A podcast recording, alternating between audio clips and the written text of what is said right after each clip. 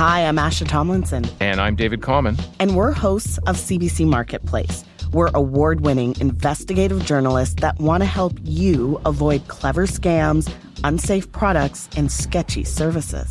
Our TV show has been Canada's top investigative consumer watchdog for more than 50 years, but this is our first podcast. CBC Marketplace podcast is available now on the CBC Listen app or wherever you get your podcasts. This is a CBC podcast. This Conservative Party no longer stands with Ukraine. They have an opportunity in just a few minutes, Mr. Speaker, to stand and vote in favor of a free trade deal that Volodymyr Zelensky himself is asking this House to pass, and he is choosing to not stand with Ukraine, not stand with Ukrainians, and not stand with Ukrainian Canadians. Why are they abandoning Ukraine? As Prime Minister Justin Trudeau speaking before the House of Commons passed a new Ukraine free trade deal this week. It passed despite conservative opposition. It's been almost two years since Russia invaded Ukraine, and a new poll from the Angus Reid Institute suggests that Canadian support for Ukraine has begun to fade. Shachi Kurl is president of the Angus Reid Institute. Shachi, good morning. Good morning, Matt. Tell us what you've learned two years into this war. How do Canadians feel about supporting Ukraine in its fights against Russia? Well, there is a level of disengagement that has come over two years in uh, May 22, uh, 2022, so two, just, just a little under two years ago two thirds of Canadians were following the conflict closely. They were very engaged. They were they were really into it. Um, now we see that drop to less than half. Only about forty five percent say that they're following the situation closely, and we see that as a significant drop, not only in whole numbers but across various aspects of the political spectrum, across all age demographics. People are just watching and listening and following less. To some extent, that's not surprising, mm. as as this has has unfortunately become part of the, the news background or the wallpaper, if you will, but it does have an impact on the extent to which um, people feel like Canada should continue to have a role and could, should continue to keep trying to help Ukraine. And that, that, that is all forms of support for Ukraine, right?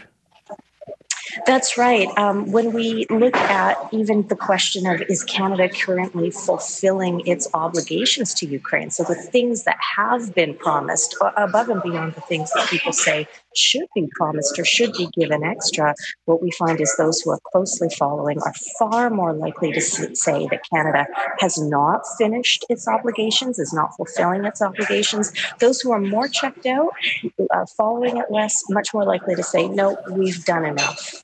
How is this breaking down along political lines? Because what you found um, is different depending on which political party or, uh, w- yeah, which political party people might support. Absolutely, absolutely. So let me give you the, the overall number, and then I'll, I'll we'll get into the politics of it.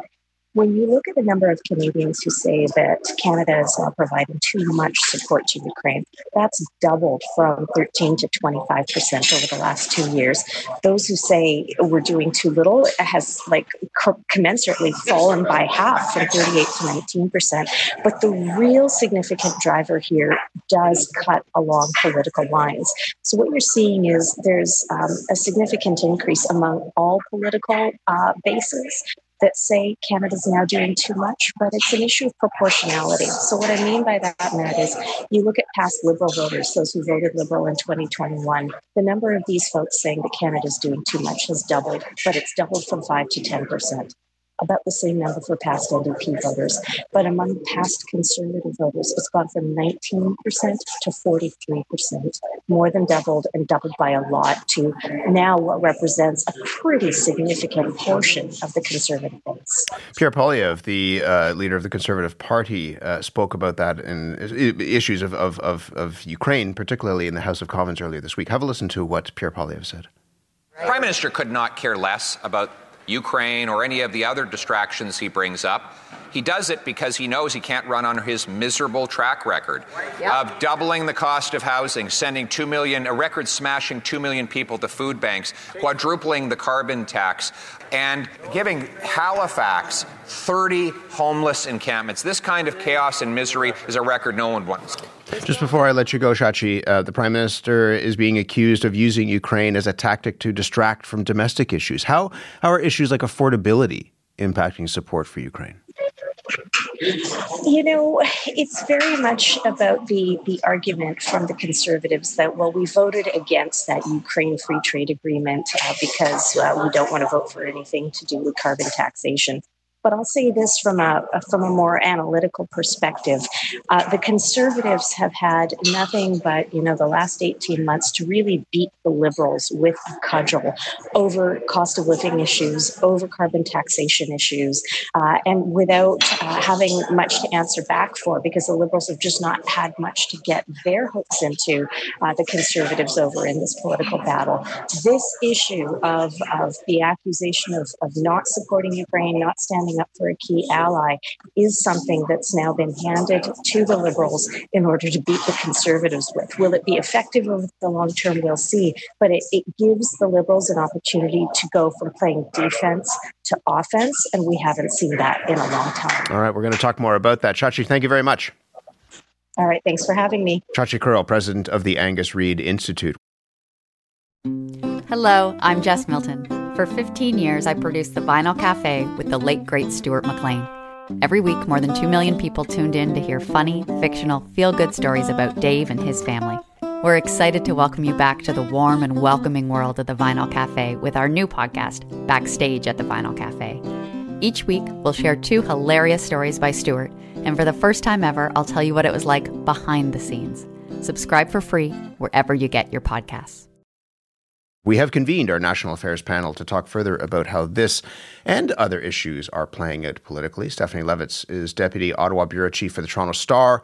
Ryan Tumilty is a parliamentary reporter with the National Post. Good morning to you both. Good, Good morning. morning. Stephanie, let's start with you. What do you make of the polling around support for Ukraine? Overall, as Shachi was saying, uh, it would appear that Canadian support for continuing uh, to to provide support to Ukraine is, is waning, but that this breaks down along political lines. She says. I think there are a couple of things to unpack there. I mean, the the war for Canadians at home, unless you have you know a family member serving in the military or you're intimately connected to to that element of our contribution to the conflict, it's a very existential issue.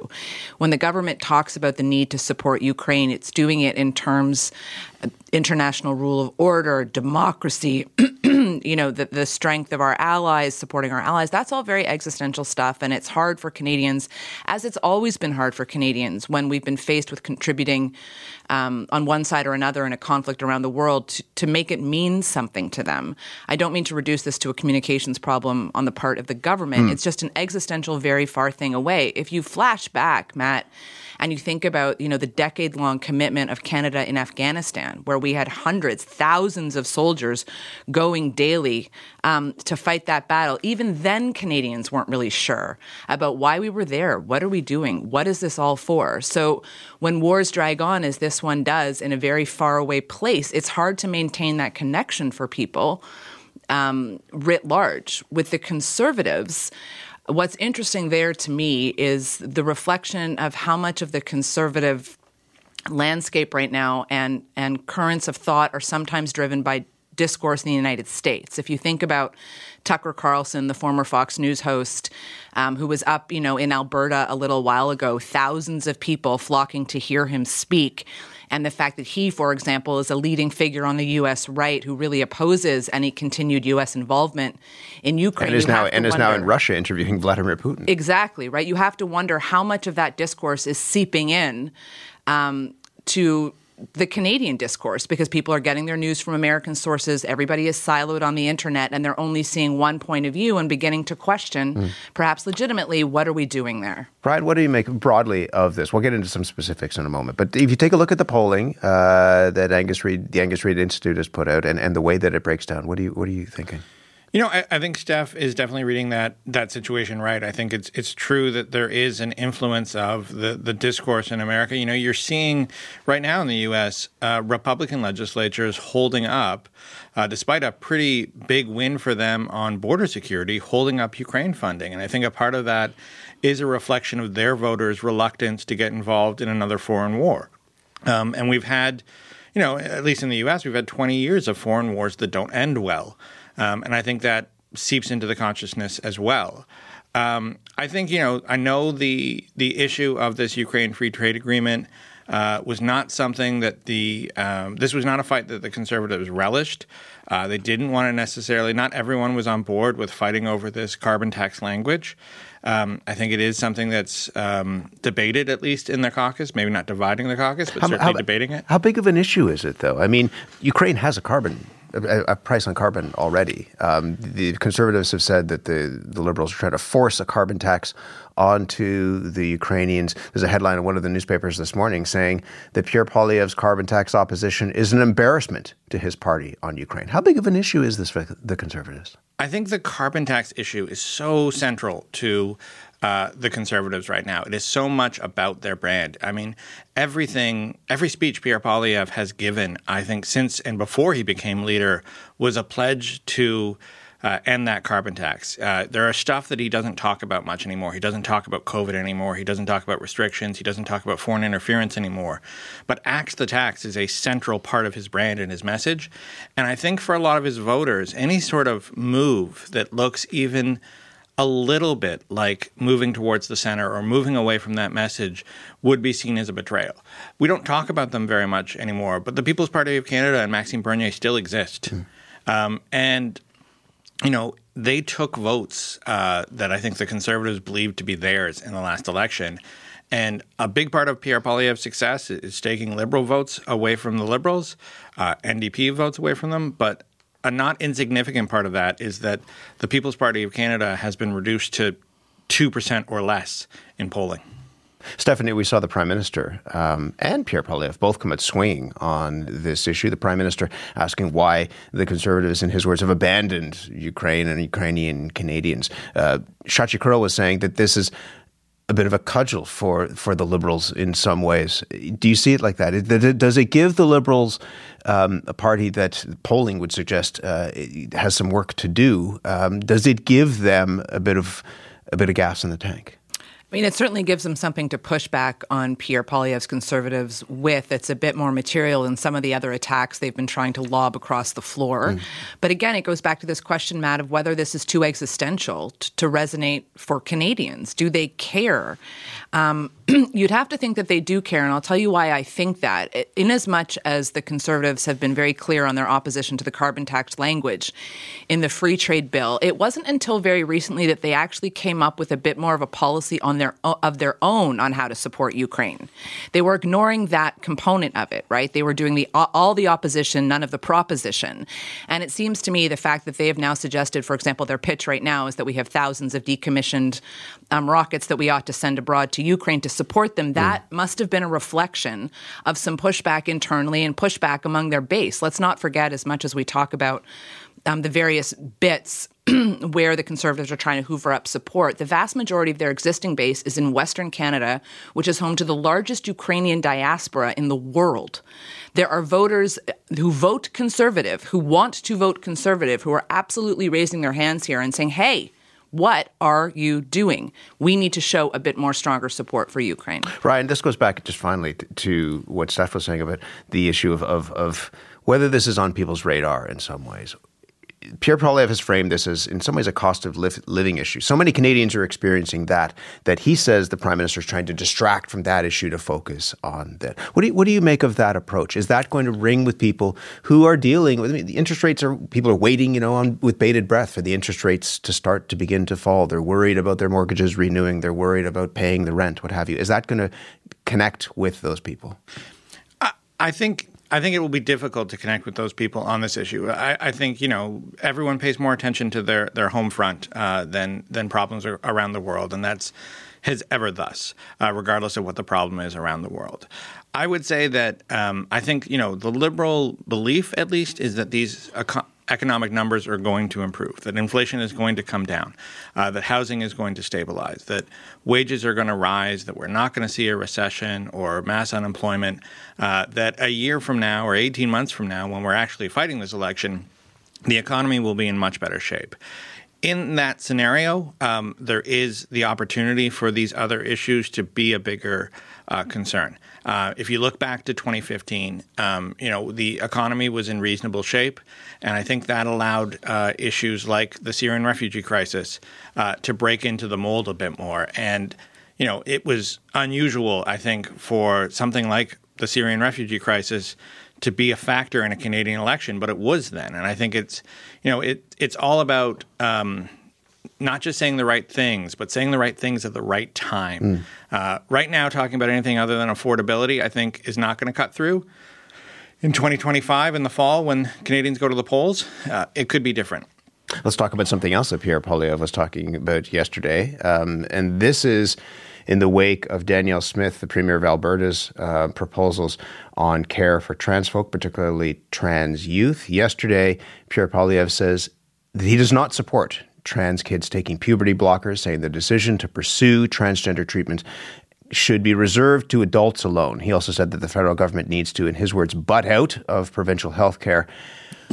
Ryan, what sort of line is he trying to walk here? You know, I, I, think he is probably, again, reading polling data here and probably speaking to his own base. We know that the, the party uh, that he represents voted at its, at its convention for policies quite similar to what Danielle Smith has brought in. Um, you know, I think he is also trying to move past this issue as quickly as possible. Uh, there were several days in a row where he clearly didn't want to talk about it. He, um, he instead talked about how the prime minister was trying to, uh, and that the media was trying to spread disinformation about about this issue, and was was turning the, the, the questions back on the questioners. Yeah, I mean, he took questions on this for about three days, and I don't think it was until yesterday that he actually, you know, engaged on the substance of the policy. Um, there were lots of, you know, back and forth with reporters. There was lots of suggestions that the prime minister was trying to distract everyone. Um, you know, come back to that idea that the that he's trying to say the right things and also at the right time. I think he's wagering that Canadians are much more concerned about the cost of groceries and their mortgage than they are about this issue right now. And so that is the message that he thinks he wins on, and that is the message that he wants to talk about. I mean, he has boiled it down to four lines it is axe the tax, build the homes, stop the crime, and fix the budget. Um, and I think he's going to talk about those things any chance he gets. Stephanie, what do you make of this? To Ryan's point, um, Pierre Poilievre has not really engaged on this issue, but yesterday in a scrum uh, was asked repeatedly and and ultimately uh, said uh, that he does not support uh, trans kids taking puberty blockers. What sort of line do you think he's he's walking? And does this offer an opportunity to the Liberals to try to frame him in a certain way? So, in one sense, again, I'm going to cast back for listeners to Andrew Scheer when he was leader of the Conservative Party and in the 2019 election. Um, and he was being asked like every single day for his positions on abortion and whether or not he would march in a gay pride parade. And he refused to answer. He would duck, he would dodge, he would weave. He just wouldn't be painted into that corner. And what happened was the questions never went away. There are lessons in that experience for politicians.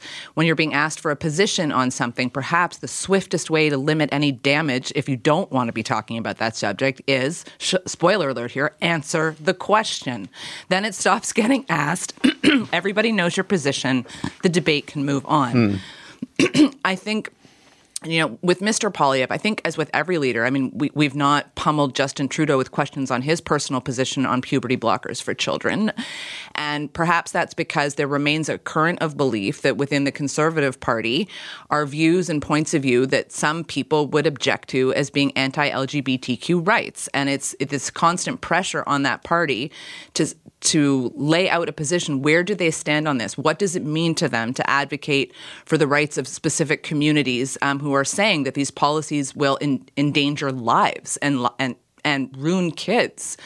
Um, I think it's you know fair game for a leader to take a position on that, but it's also a sensitive issue where there is division.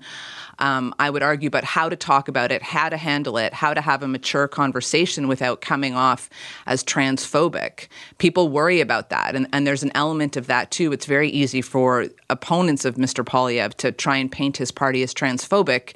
That puts the issue in a very sort of you know you either are or you're not category. That's tricky political territory for anybody. The questions, do you think will go away, or, or, or is this going to continue? There's a legitimate question for Mr. Poilievre on the subject of where he sees the role of the state. And, you know, this is the party does have a libertarian current in it. Mr. Poilievre was very, very opposed, for example, to vaccine mandates. He introduced a private members bill calling for medical freedom. People should have individual medical choice. He has restated that he believes that adults should be able to do whatever he want, whatever they want, sorry.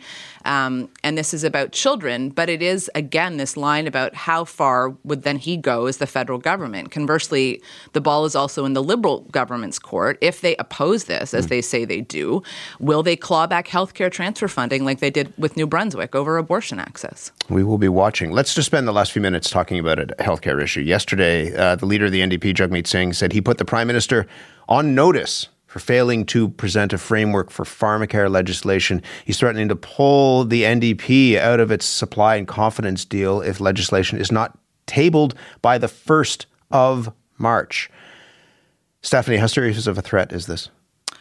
Uh, okay, so let's say he pulls out of the supply and confidence agreement. It's been signaled by the Liberal government that they would sort of shrug their shoulders and say, okay, good, we'll go back to how it was in previous minority governments on a case by case basis. So, probably the bigger question is Is Jagmeet Singh prepared to pull down the government over this issue and vote non confidence in them and trigger an election?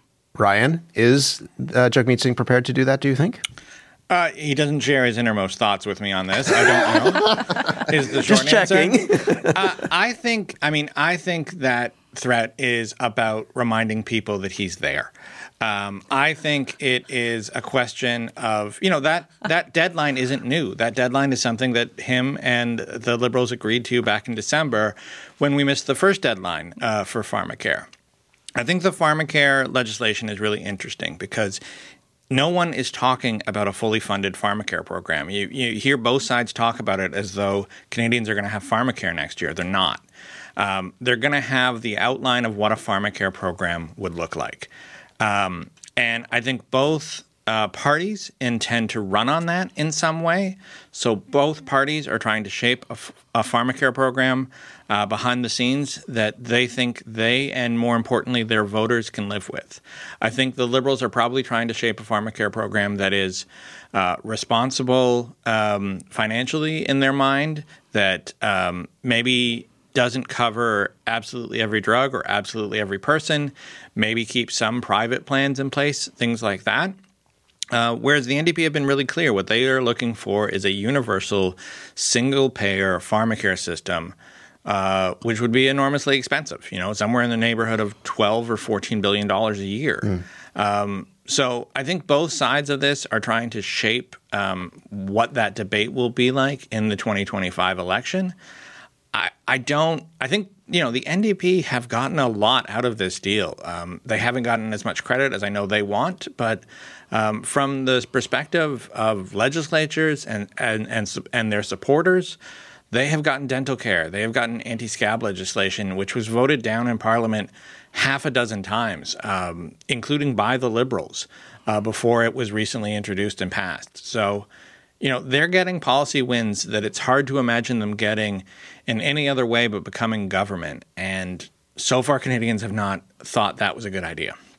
Stephanie, sounds like perhaps we might see something, just very briefly, we might see something by the 1st of March.